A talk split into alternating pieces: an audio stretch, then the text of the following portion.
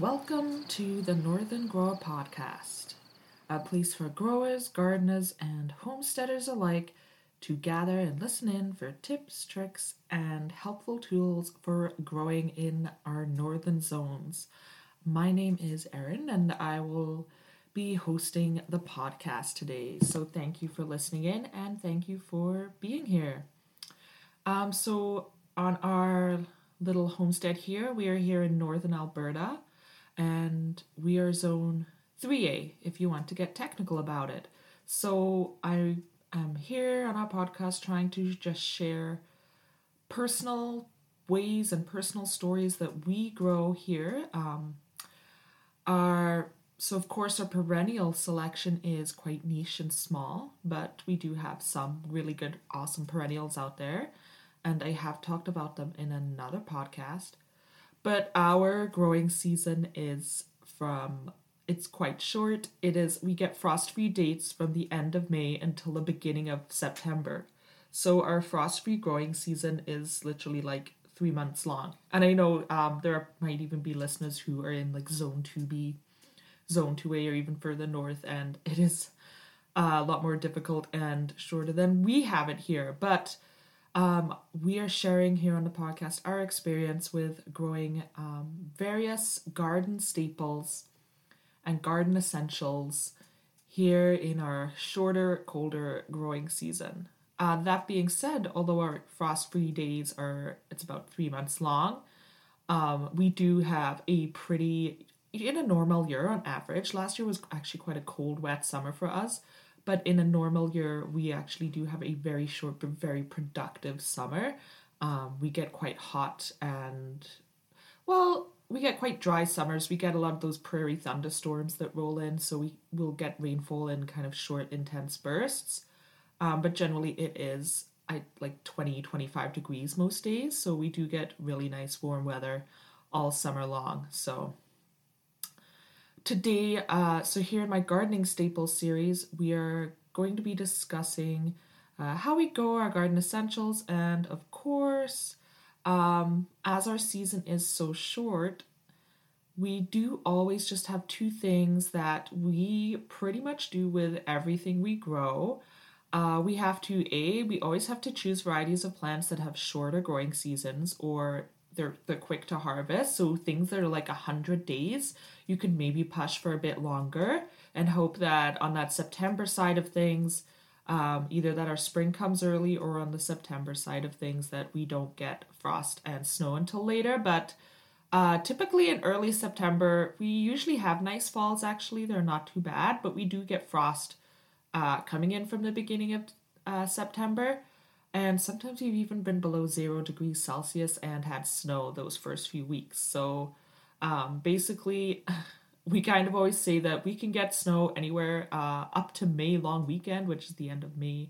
Uh, we can typically get snow anywhere from, I mean, it's even snowed in June here. Um, but the weather is kind of, yeah, typically though, those are our frost free days.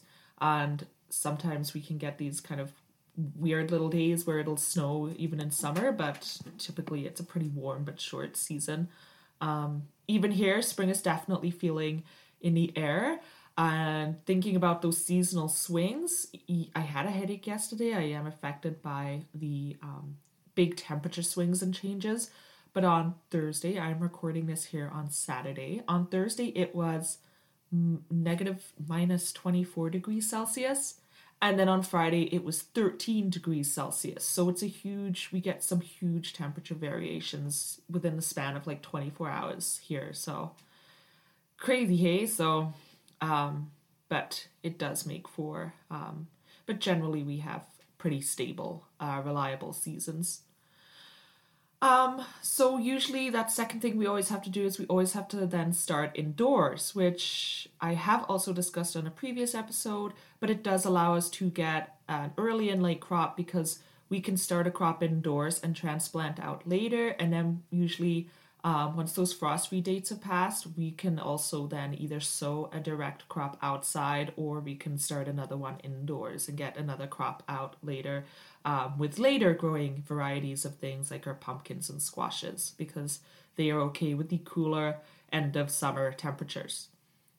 Um, and plus, I'm thinking most typical gardeners, um, we've only, well, several years now, we've been uh, producing and growing from seed, but most typical gardeners will, here will buy and start their gardens uh, at the end of May, around May long. So you may, um, if you're listening, you may either be choosing to start from seed or maybe you are choosing to buy the starter plants um, towards the end of the spring, start of summer season, and you go to your garden center or local greenhouse and you might be buying some starter plants and putting those in the ground. Either way, our Growing Garden Staple series is just here to hopefully give a brief overview and some tips to help you.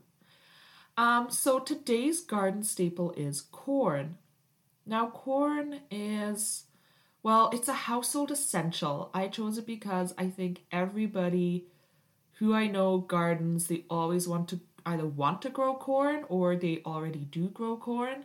Um, it is a staple, honestly, I think in a typical, um, I'm speaking from a Western Canadian perspective here, but it's quite a staple in our diet. Um, and it's pretty it's pretty good at storage. There's different ways you can store it and use it as well, so it's got that bit of variety.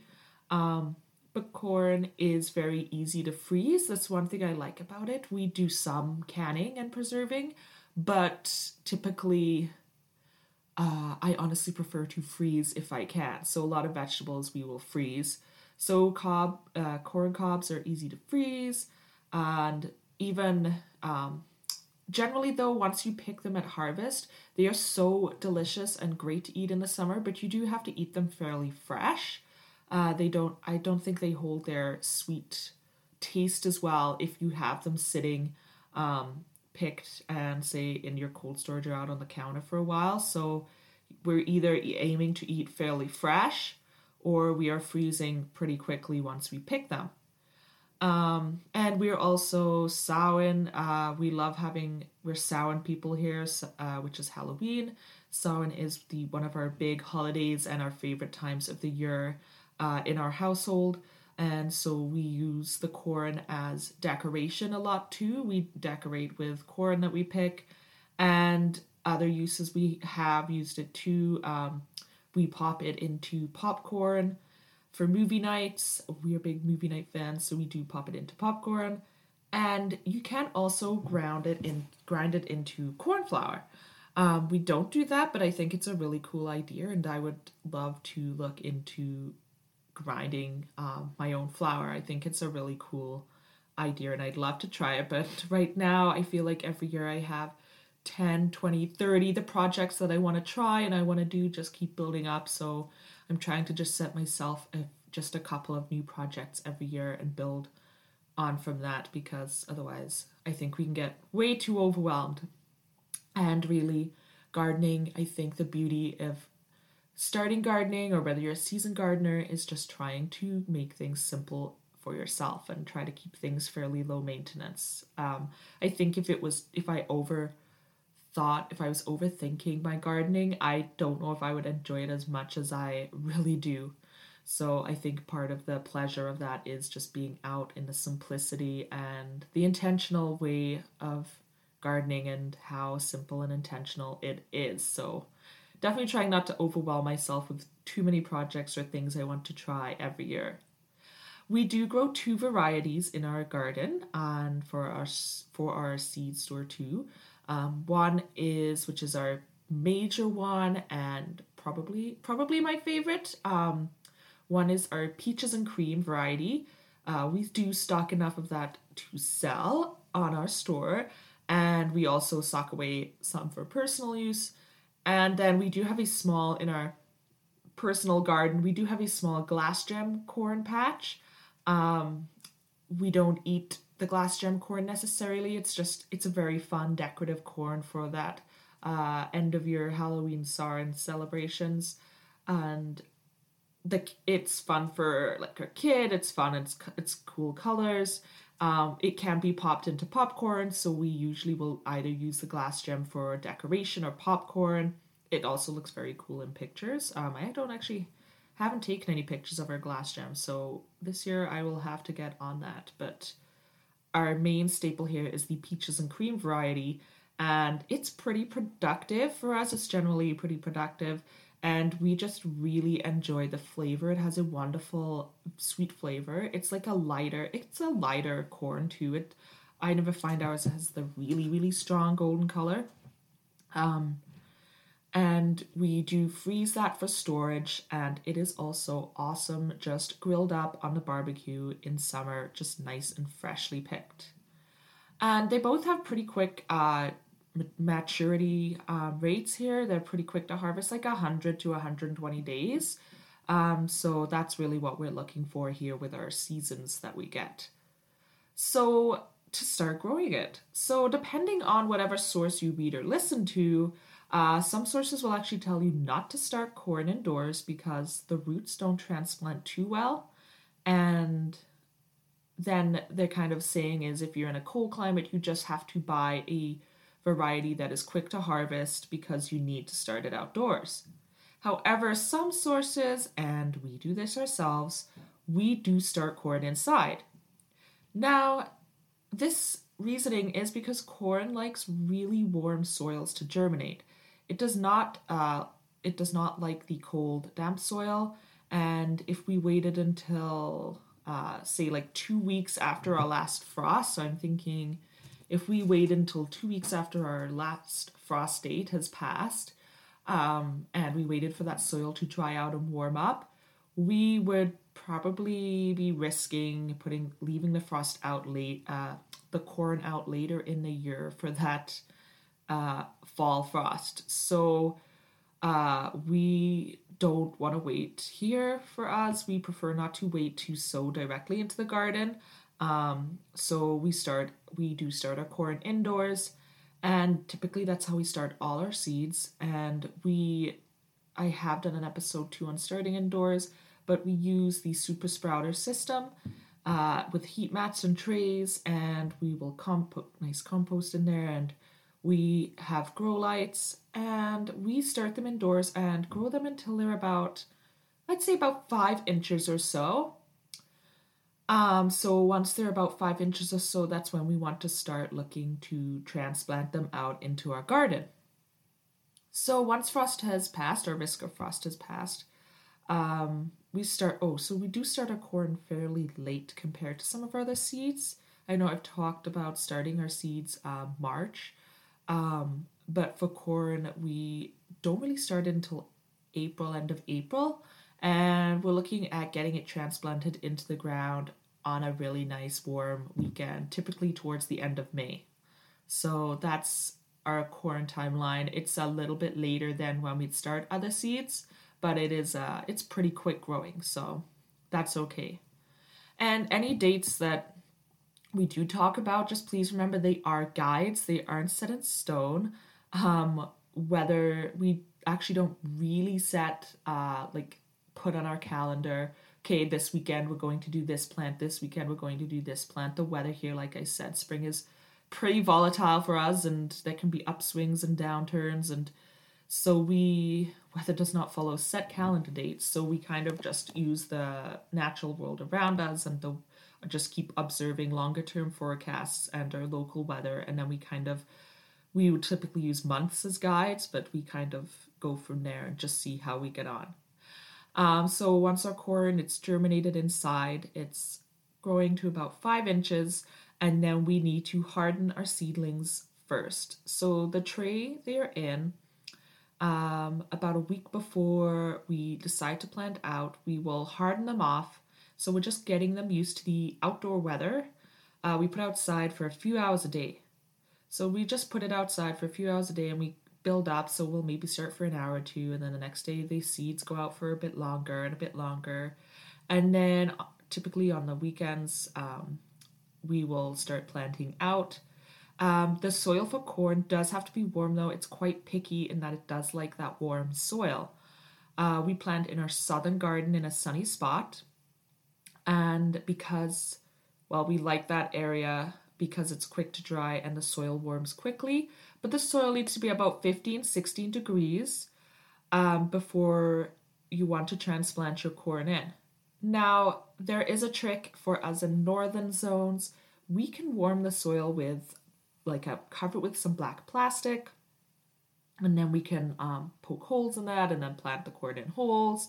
Uh, we don't use plastic. Maybe we'll look at using some in the future, but we don't really want to be buying more plastic or uh, using it really around the farm. Um, if we can find some secondhand, like it's not as bad if you're finding it, I guess, secondhand and we are going to reuse it every year.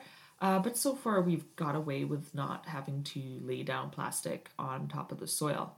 Um, that's just our personal preference, of course. You need to find what works for you, and I know some people might even be colder than I am, and this might be the best method that you can to get your corn.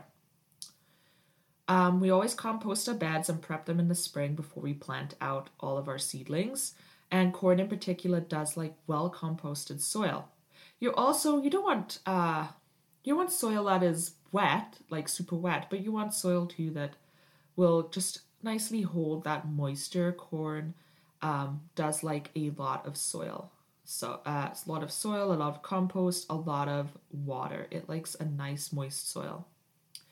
And it has quite a shallow root system, so that's why it does need to be uh, either you need to water it regularly, or maybe you have rain or irrigation set up, but it does like to have regular watering. So to enhance pollination, to get your corn cobs, we do uh, we call it block planting. It's called so we don't we plant more in uh, little clusters uh, or groups of corn, and we don't necessarily sit and plant out our corn in rows. And of course, um, a lot of people also like three sisters planting methods. We sometimes we do dabble in little three sisters patches, but you can also look up three sisters planting if that interests you, where you would plant um, like you succession plant uh, beans and squash in with your corn as well. But generally, we do plant corn in groups. We don't really plant in a uh, in set rows. And like I said, corn is a thirsty plant. It likes a lot of moisture, so it does need a lot of good wa- watering. Now, once you're planted it out in a nice bed, um, really the only and you're ensuring it's getting water. Really, the only thing you need to do is you may need to thin at one point. Um, so maybe a couple weeks, a few weeks after transplanting out, uh, the corn is looking, you want it to be around eight inches or so apart. So you will have to try to, um, you may need to thin out as it grows, depending. Um, also, I just realized I do kind of uh, flip flop between imperial and metric. I am Canadian, but I did grow up in Britain. And for some reason in Britain we use both imperial and metric interchangeably, so I I understand both and I tend to flip flop between both. So sorry that I'm sometimes like degrees Celsius, centimeters, back to inches. Um, I should try to really stick to one uh, for podcasting purposes, but particularly as this is Canadian focused, but that's okay for now. But uh, typically, you want them to have a little bit of space, about eight inches or so apart. Generally, after that, corn is a favorite of ours because uh, it's pretty low maintenance. Um, we don't get it can be prone to diseases, but we don't tip, we've never had issues with our corn, uh, whether it's just our area that we're in. Um, we we don't have a huge uh, actually the cold climate is kind of nice because it does it's not that warm moist humid climate. So it it does prevent a lot of uh, pests in some ways. So that is a bonus. Uh, the one thing we have deer is deer really like corn, um, so you may need to put a deer-proof fence or put it in a well-fenced yard if you are more um, out on an acreage, say, and you don't have any fences, or even in towns and you don't have a big fence. Uh, deer do like the corn; they will get at it. And we also don't have raccoons this far north, but I've heard raccoons are also a pest for corn.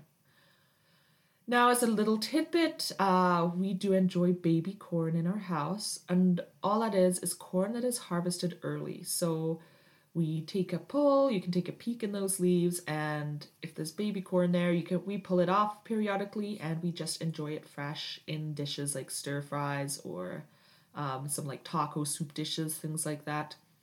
So it is really awesome and delicious when to even eat baby corn. And we sometimes have to remind ourselves we have to let some of this corn, you know, grow to maturity and harvest this. So but it is a good staple and it is delicious. And once you have it in the ground, like I said, it is very low maintenance. It will happily grow there, and you'll know it's ready to harvest. Uh, generally, when the tassels, so the cobs will be growing on the stem of the plant, and when those tassels turn, it gets these little tassels. I can't think of a better word to describe them of what they would look like. But the tassels turn brown and the cobs start to feel quite full, so you could feel feels like a corn cob in there. Um, and that's when you know they are ready to harvest and you can eat them fresh or freeze uh, and like i said you'll eat you you need to use them fairly quickly once you take them off the plant they can't uh, some of our crops like carrots we could sit for a while after being harvested before we decide how we're going to preserve or process or use them but corn we usually pick and we'll either eat fresh within a couple days or we freeze within a couple days as well because uh, then it kind of starts to lose that sweet taste and can just turn a bit starchy. So you want to use it as fresh as possible. So maybe if you're doing a big corn harvest and you've got a bumper harvest, uh, make sure you have time to plant to freeze. Uh, uh, sorry, to freeze the plant uh, right away as soon as you can. Um, but that was our quick how-to on corn. A quick overview there of growing corn. It is a favorite in our household for sure. I hope you enjoy it as well. Um, if you do have questions, please get in touch at the Northern Grower Podcast at gmail.com. You can also check out our Instagram at green.witch.seed.co.